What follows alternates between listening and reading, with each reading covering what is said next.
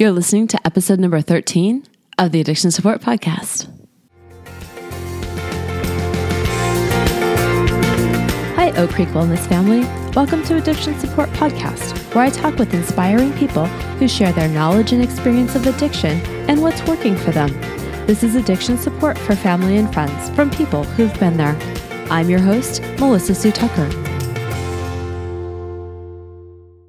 Hi, guys. Welcome back to the Addiction Support Podcast. If this is your first time, well, I'm really glad that you're here. And if not, I think that you guys, um, for anybody that's listened to me in the past, you've heard me talk about the anonymous people and facing addiction. Um, Alicia Cook and I mentioned it, and there's been other episodes where I've mentioned it.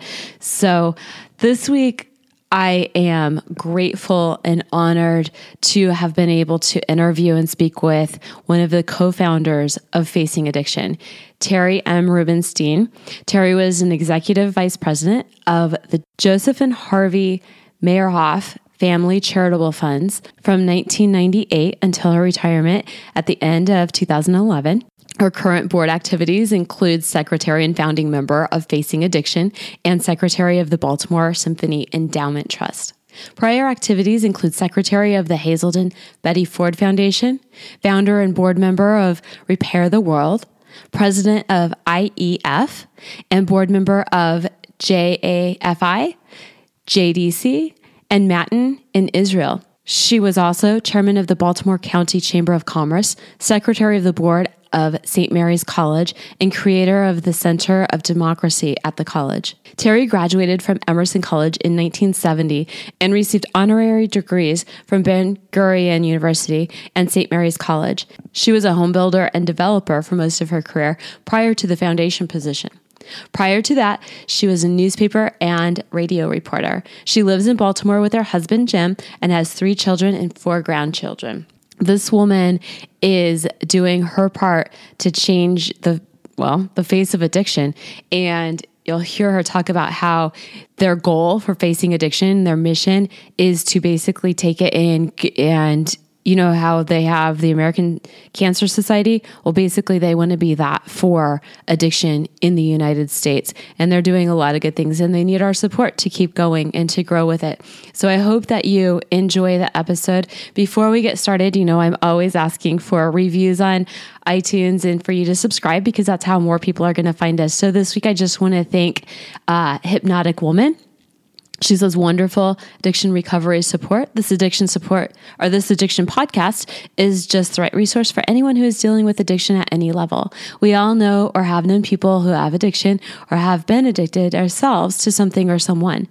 Anyone can use support, and Melissa provides us with great tool to help those who are still in the struggle. Her stories are heartfelt, touching, and inspiring. You will definitely be moved in a positive way. Keep up the great work you are bringing to the world, Melissa. So I just want to thank you and for that amazing review and everyone else who has left a review. And if you haven't yet, please stop by iTunes and leave us review. If you're not sure how to do that, I have a page dedicated to that on addictionsupportpodcast.com. And if you want the show notes for this week's episode, it's addictionsupportpodcast.com forward slash episode 13, or you can just go, if you're listening to it the week that it's released, addictionsupportpodcast.com, and uh, Terry's episode will show up at the top. So I want to thank you. Love you guys as always. See you surrounded with light and love. Please enjoy this episode. Terry, thank you so much for being on the Addiction Support Podcast today. I really appreciate your time. I'm, I'm pleased to join you. I was hoping that you could, um, I know it can be raw and vulnerable, but can you share how addiction has initially, how it impacts your life? Sure. Um, I have three children and four grandchildren. So um, my youngest child, who is now 33, was about 17 or so when we realized that he was that he was having trouble, and we really didn't know exactly what the trouble was. Um, he had been a, a, a um, a kid with some learning issues, but always a terrific kid and never did anything terrible and um, good athlete, very, very charming. Um, and we knew he was experimenting with marijuana, and we knew that. And so we didn't really pay much attention to it until um, he was a, he went he took a year off between high school and college because we didn't think he was really ready. And um, the following year, he went to college, and he his life sort of started to come apart. And uh, once that once we really understood that, um, we realized we had to take some action. He'd had a bunch of little two or three petty things. You know, he'd been arrested once with other kids in this in a car, and they they had to. He did. He spent one night in jail. I mean, nothing like any of my my other kids never had any issues at all, and so these were all sort of strange little isolated things that happened, and we began to realize that um, there was a pattern, and that we had to we had to do some more investigating, and so um, we Charlie Charlie went to Jazz Fest, and uh, while he was there, he he lost his license and he ended up in jail. And um, he called me. I, we had him spend a couple nights in jail. And some one we had a friend down in New Orleans who was able to go and get him. But that's when we realized that the time had come that we had to do some kind of an intervention in our family. There were just too many, too many things. There were, you know, it was never horrific, and and it was just stupid stuff. Um, but one of the things about my son was that when you have children, if you tell them not to touch the stove, you tell them once, maybe they'll try it again, and then but the third or fourth time, then you know something's not right. And so um, we brought Charlie. I went down to, to New Orleans to get him because he couldn't, you know, had no identification. So I had to go down with his birth certificate, get pick him up, take him to the airport, etc. And then and then my children and I uh, did an intervention with him and um, and my husband, and we we told him that he had to go into a hospital. We needed to have a real diagnosis of what was going on, and we did. And um, and he accepted it, fortunately. Um, but we had really told him that um, you know I've skipped over. There were lots of little minor incidents, but there were enough incidents that we were really starting to become very concerned about his ability to, to function. Hmm. And so we did the intervention. He went into the hospital. He was um, he was treated, and uh, they discovered that he had an underlying mental issue, which we had never really known. And they started treating him for that, and that was very successful. But in the meantime, he was an addict. I mean, there was no question now that he was addicted to marijuana and alcohol. Hmm. And it makes me um, very angry when people say, oh, you can't be addicted to marijuana. You absolutely can. And there are lots of kids that he went through treatment with that were addicted to marijuana.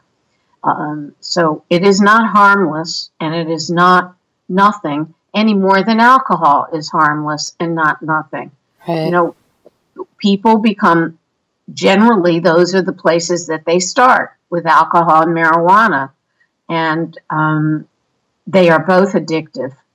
And um, people need to understand that. And that doesn't mean everybody will be an addict, obviously. I have other children and other family members who, and myself, I mean, if I have one drink, I'm like done. Right. you know? So uh, everybody's capacities are different. Everybody's brain chemistry is different. People are structured very, very differently. So Charlie was um, fortunate enough to get into Hazelden, Minnesota. We were able to send him there, and he began his journey there when he was about 19 years old. He was in inpatient treatment for 30 days, and then he was in extended treatment for another 90 days. Then he went to a halfway house that they ran for another three or four months. And then he moved into sober housing with some other friends. And he stayed in the St. Paul, Minnesota area for almost seven years, hmm. which really was an enormous boost for him because he was in had numbers of sober friends and it was able to construct a new life with sober friends which is terribly important for adolescents so was he was that a different state than what he was originally living in oh yeah okay. yeah we're from yeah we're from maryland okay and um, one of the things that people need to understand is that when you're dealing with a child who is addicted, people think, oh, I'll send him to treatment or I'll send her to treatment and she'll get well. Well, treatment is is it has to be a continuum, it has to be a long process. Children don't get addicted in five minutes and they don't get unaddicted in 30 days. It mm-hmm. just isn't realistic. That's that's a health insurance uh, regimen. It's not. It's certainly not based on medical science, and medical science has here is absolutely crystal clear that the longer a person is in treatment, the better his or her chances are of recovery. And that's just a fact. And one of the things that I think parents need to understand is that the road to recovery takes time. You have to have a lot of patience and a lot of love and understand that your child has a disease. These are brain diseases. These are things that nobody chooses. People don't wake up in the morning and say, gee, I think I'll be an addict. It just doesn't work that way.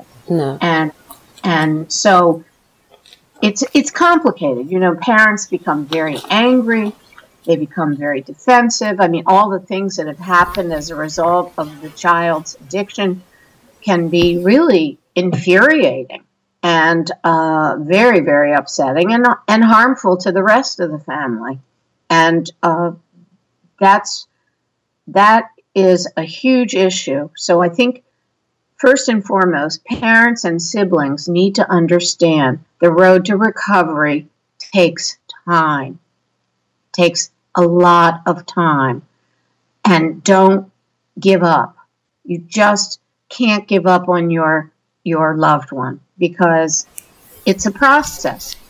You know, when when when our son went into treatment, we used to fly out to Minnesota every month to visit him, and uh, that was terribly important for him and terribly important for us. But he was still not the boy we knew when he was 13 years old for months and months and months. It took a long time. It takes a long time to detox. It takes a long time for people to get straight in their own heads. I mean, there he was in a pretty therapeutic environment, so that was extraordinarily helpful. And um, many kids start down this path around self-esteem issues.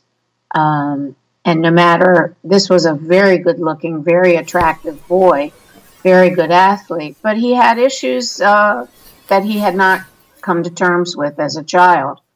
And I think that contributed. And, and when I see so many of the other kids that he went through treatment with, um, they have that in common. Hmm. Well, I'm glad that your son's alive and well today. Um, and that you guys were able to get him the help that he needed. Did he fight you at all when you guys sat down and wanted him to go when you had the intervention?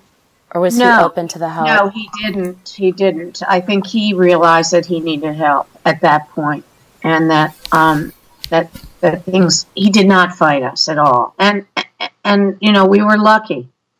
Um, he he didn't like what was happening and, and he didn't like what was going on in his head. And so I think he was relieved actually that uh, we were able to come up with a strategy to help him. What advice do you have for family members that might be thinking about or have been playing with the idea of having an inter- intervention, but they're just afraid of how their loved one might take it? Well, I think, first of all, I would encourage any family to do it.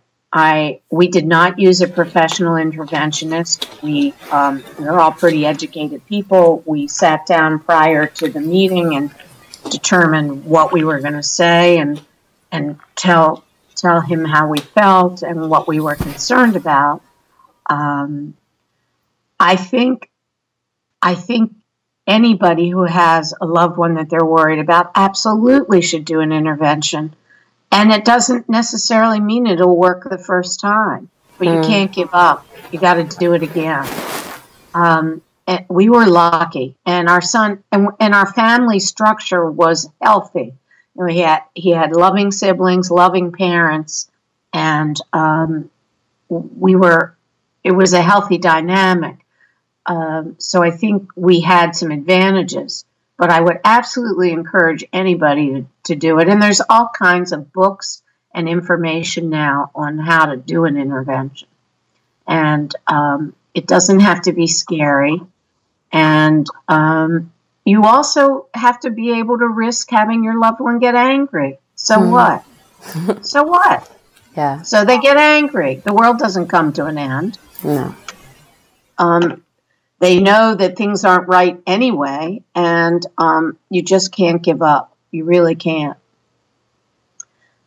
So, I, you know, I guess um, my road in this work began as a result of Charlie's successful treatment. After he had been at Hazelden for several years, uh, I was fortunate enough to be asked to go on the board.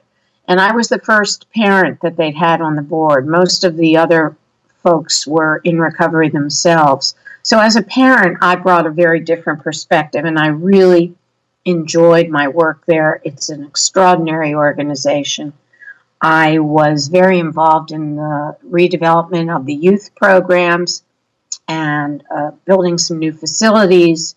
Um, and I, because of my experience and because of what I think is going on in our country, I was able to help Hazelden understand that we've really got to focus on youth.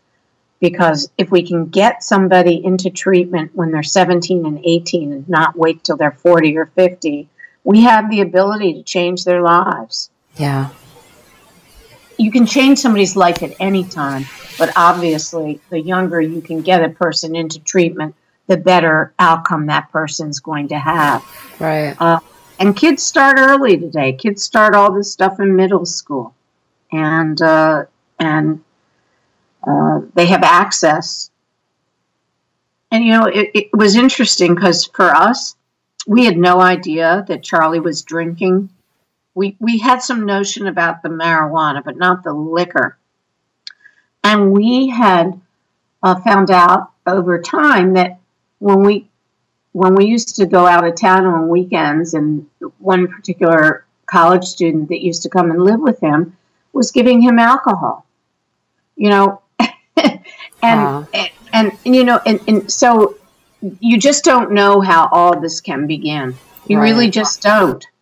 And I think he gave her out. She gave him alcohol because she was having her boyfriend over, and so it was sort of their little secret. And that's how she so, so something that innocent and silly can really lead into a terrible problem. So, parents uh, and family members need to be aware that these things can start in the most unlikely way.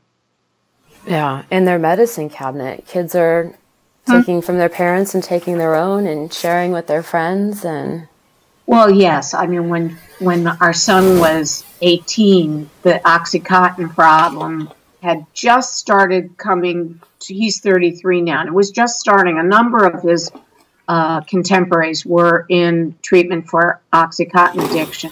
Hmm. Of course, what everybody realizes now is that OxyContin addiction works like heroin, and so people go to heroin because it's cheaper and it's easier to get. Yeah. And that's the unfortunate truth. So, anyway, I served on that board for nine years. I had a fabulous time. I really felt like I made a difference for Hazelden. But when I finished, and during the process, I met Greg Williams, who is the producer uh, and creator of the film The Anonymous People. And he had spoken to our board, and he was a very impressive young man. And one of our staff people asked me to meet with him, and I did, and I was very taken with him. And he had this idea to start facing addiction. And so at, from a few conversations, there there was a small core group of us, Greg and a man named Jim Hood, who um, is a, was worked on Wall Street for many years, but whose son he lost his son to um, addiction about four or five years ago, and he decided that he was going to do everything in his power to change the course of the addiction world in this country. And so uh, I and a bunch and several other folks agreed to join this board, and the rest, as they say, is history. and, and so, so facing addiction has really been able to shine a light on the addiction issue in America, and of course, so many things have been happening in the last year or so around this issue because, to be frank, white middle class kids are getting addicted to heroin. Now right. this country is paying attention. They didn't pay attention when it was poor people. No. But now they're paying attention because it's not poor people. It's it's all kinds of people. And that's unfortunate, but it's the facts and at least now we're we're gonna have a bigger imprint. We're gonna have a bigger movement, I believe, around solving these addiction problems. So facing addiction is is a membership organization and a general organization and we hosted a huge event in Washington in October where we had a very successful concert on the mall and then on Monday of that weekend we put 760 advocates on the hill in Washington. And we have been attempting to grow our membership and to raise funds to do this work. Um, the work that we want to do is we want to let folks in this country understand that addictions are diseases, they're not personal failings, that just like diabetes or is an illness, nobody chooses to be a diabetic, people don't choose to be addicts, and that we've got to stop the shame and blame and we've got to expand the uh, treatment that's available across the country. And we've got to do more research into the cures and the potential cures uh, of these illnesses. Uh, we now have antidotes that are well known, but I do believe that during our lifetime, they'll probably be able to figure out a way to stop an addiction before it gets too severe. Really? So uh, yeah, I do. I think there'll be some kind of implant that you can have or some kind of medication that you can take. Um, there are certainly medications now that make drinking um, antabuse and those kinds of drugs that make drinking less uh, pleasurable. Mm-hmm. Uh, but I don't think we've we've really conquered yet what what could be um, a way to end end these severe addictions or perhaps curtail them greatly. So those are those are the things that that we're working on, and uh, as a result of our concert, the Surgeon General was there, the the the um, drug czar Michael Botticelli was there, and as you may have read and heard recently, that the, the president has just asked for a billion dollars in his federal budget for addiction treatment.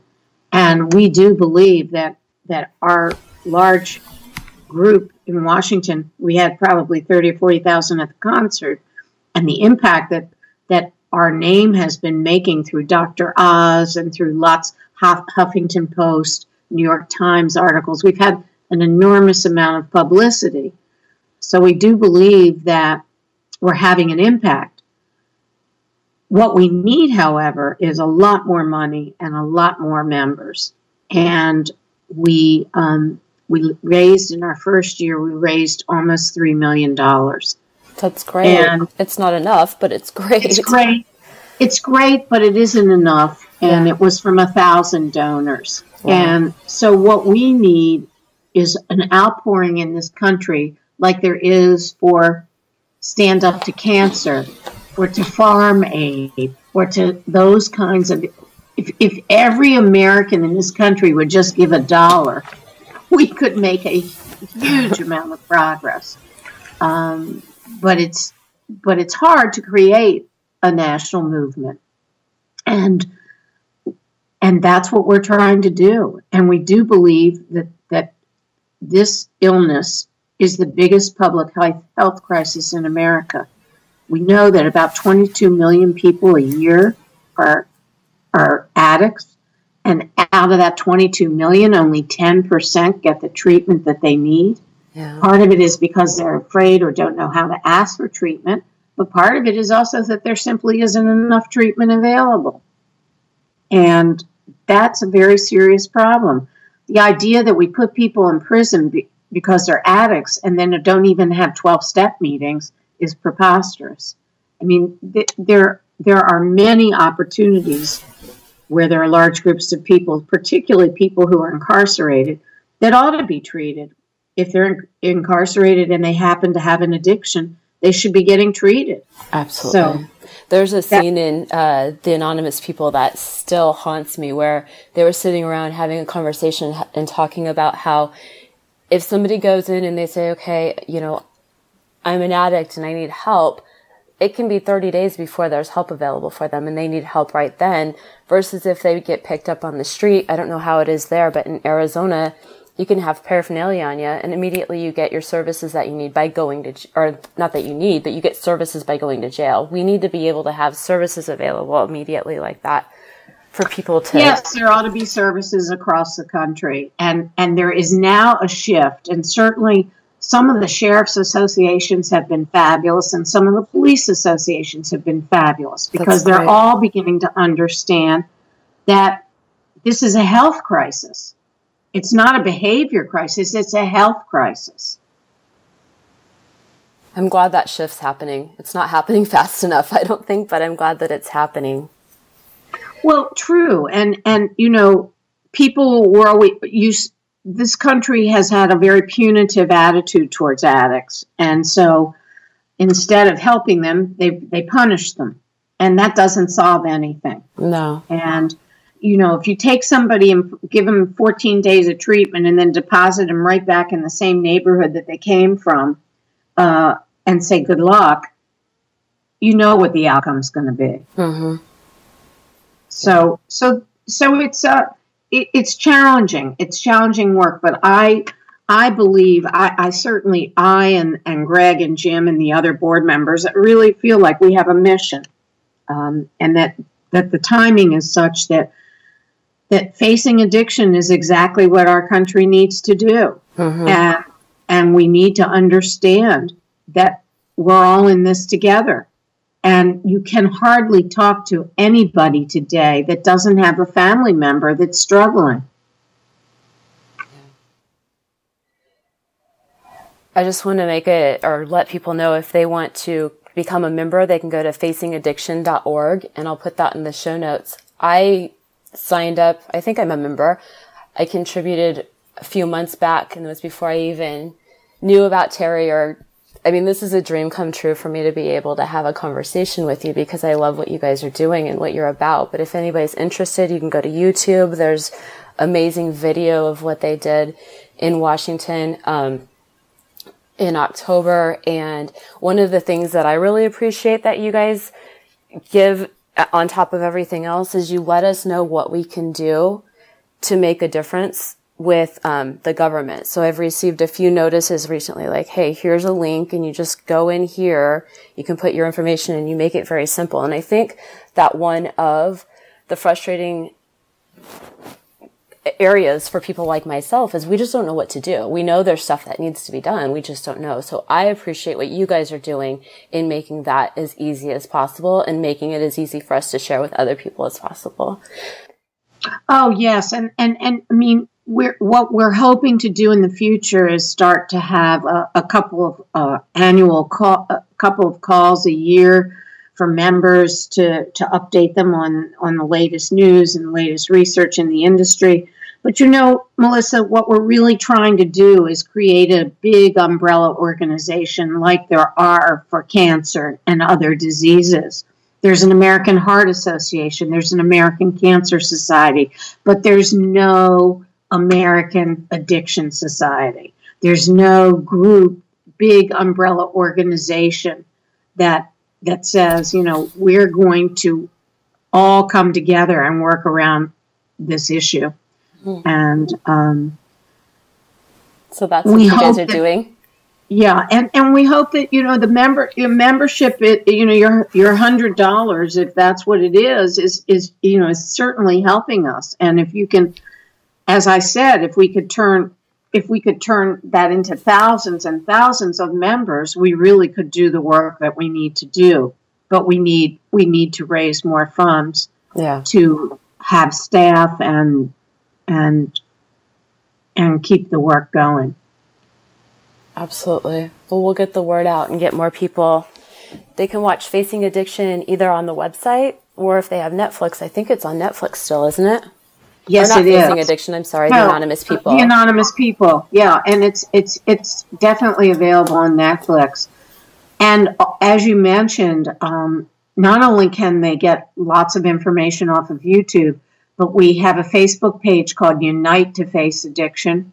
And I believe between our web, our Facebook page and our website, we have posted some phenomenal audio videos from um, Joe Joe Walsh and Sheryl Crow and speak and, and the other very wonderful supporter for us has been Dr. Oz. Hmm. We have had numerous shows uh, with our with Jim Hood and Greg Williams and they just taped another one yesterday. And Dr. Oz spoke at our conference, and he's been wonderful, um, really helping people understand the breadth of this issue. What advice do you have, Terry, for somebody that might be maybe they just found out that their family member, their child, is going through this and they're having a hard time even just getting out of bed or getting through the day? What advice do you have for them? Well, I I think there's some very good free support organizations that are available um, for parents and siblings of people who have addicts in their family, and I I certainly availed myself of those 12 step groups um, early on in the process, and it helped me enormously to sort of understand what I could do and what I couldn't do um, and how I could I could help my loved one. I think you know that many people believe they can help their loved one, um, perhaps in ways that aren't realistic. Um, but one of the things that you really understand is you got to help yourself first. And um, I would also suggest that people do reading. There's plenty of excellent books uh, about uh, fat addictions and their impact on loved ones and families. And there's n- lo- not lots of personal stories that are available. But I think the most important thing is to confront it and uh, to go out and get some help as quickly as you can for yourself, and then help to figure out with others what you might be able to do with for your with your family member. So that's what I would do. I think this has been phenomenal, and I really, I'm a huge fan of facing addiction and what you guys are doing. So I'm completely humbled and honored that you would take the time to talk to me and be on the podcast today. Is there anything else that you feel you want to share with the audience or that you want people to know? Yeah, I want you to join. If you're listening, if you're listening to this podcast and this is a problem that you have confronted in your family, and if you can't afford a hundred dollars, send five. Send whatever you can send, and encourage other your your other friends to join as well, and to join us by supporting us. Um, American Cancer Society is over hundred years old. These things don't happen in five minutes, and and I believe that all of us listening to this podcast and those of us right now will be able to look back on this year as the time when we changed attitudes in this country towards addiction. So you can be a proud member of that movement called Facing Addiction. All right. I just want to thank Terry for being on the podcast. You guys stop what you're doing right now. Head over to facingaddiction.org and become a member. You'll be so glad that you did. So, in closing, I wanted to share something with you guys. I read um, Jen Sincero's book, and it's your uh, bad, in case there's any kiddos listening, how to stop doubting your greatness and start living an awesome life. I'll go ahead and put a link in the show notes to that book if you want to pick that up, if uh, another word for bottom does not offend you. But the reason I'm talking about this is in the back of the, her book, she has some resources and she talks about loving what is four questions that can change your life by Byron Katie. That book is the book that, if you guys remember from episode two, uh, Kevin and Christina were talking about. They said it would change their life. And I just looked it up on Audible. So if you want that book for free, you can go to audibletrial.com forward slash addiction support podcast. Once again, I'll put that in the show notes. And you can pick up Loving What Is for Questions That Can Change Your Life. Uh, this is what Jen has to say about that book. She says, "Read this book!" Exclamation point! I demand it. It's the holy grail of being happy in your relationships, based on what Katie calls the work in uh, parentheses or quotations, which is essentially just asking yourself four simple yet profound questions. This book spends about 10 pages walking you through the steps of the work and a couple hundred on case studies. It's basically like watching Katie perform her magic on all sorts of people, from those who've been brutally raped to people who've lost their children to those who want happier marriages. She walks them through her process and they suddenly find peace and freedom. It's so cool, and the work is a piece of cake. So, I wanted to share that with you guys. If you want to pick that up for free, and support the podcast, you can go ahead and do that on audibletrial.com. And once again, link in the show notes. Love you guys. Leave a review, subscribe. Please share us with any friends that you have that might be going through a situation where this podcast might support them. Thank you. Make it a great week. Encouraging, inspirational, and life changing content that makes a difference. Created specifically for you by oakcreekwellness.com. Thank you for listening to the Addiction Support Podcast. Addiction support for family and friends from people who've been there. www.addictionsupportpodcast.com.